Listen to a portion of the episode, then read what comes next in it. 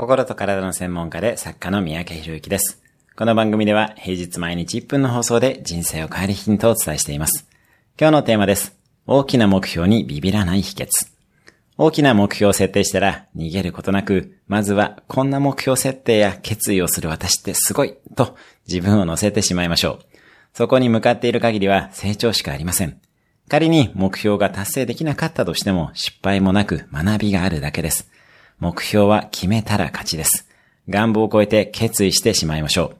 大きな目標には少しはビビっても当然です。そのビビる感情すら力にしていきます。そして何より一番重要なのは行動です。行動することで恐怖を消していきましょう。今日のおすすめ1分アクションです。大きな目標を一つ立てる。今日も素敵な一日を。毎日1分で人生は変わります。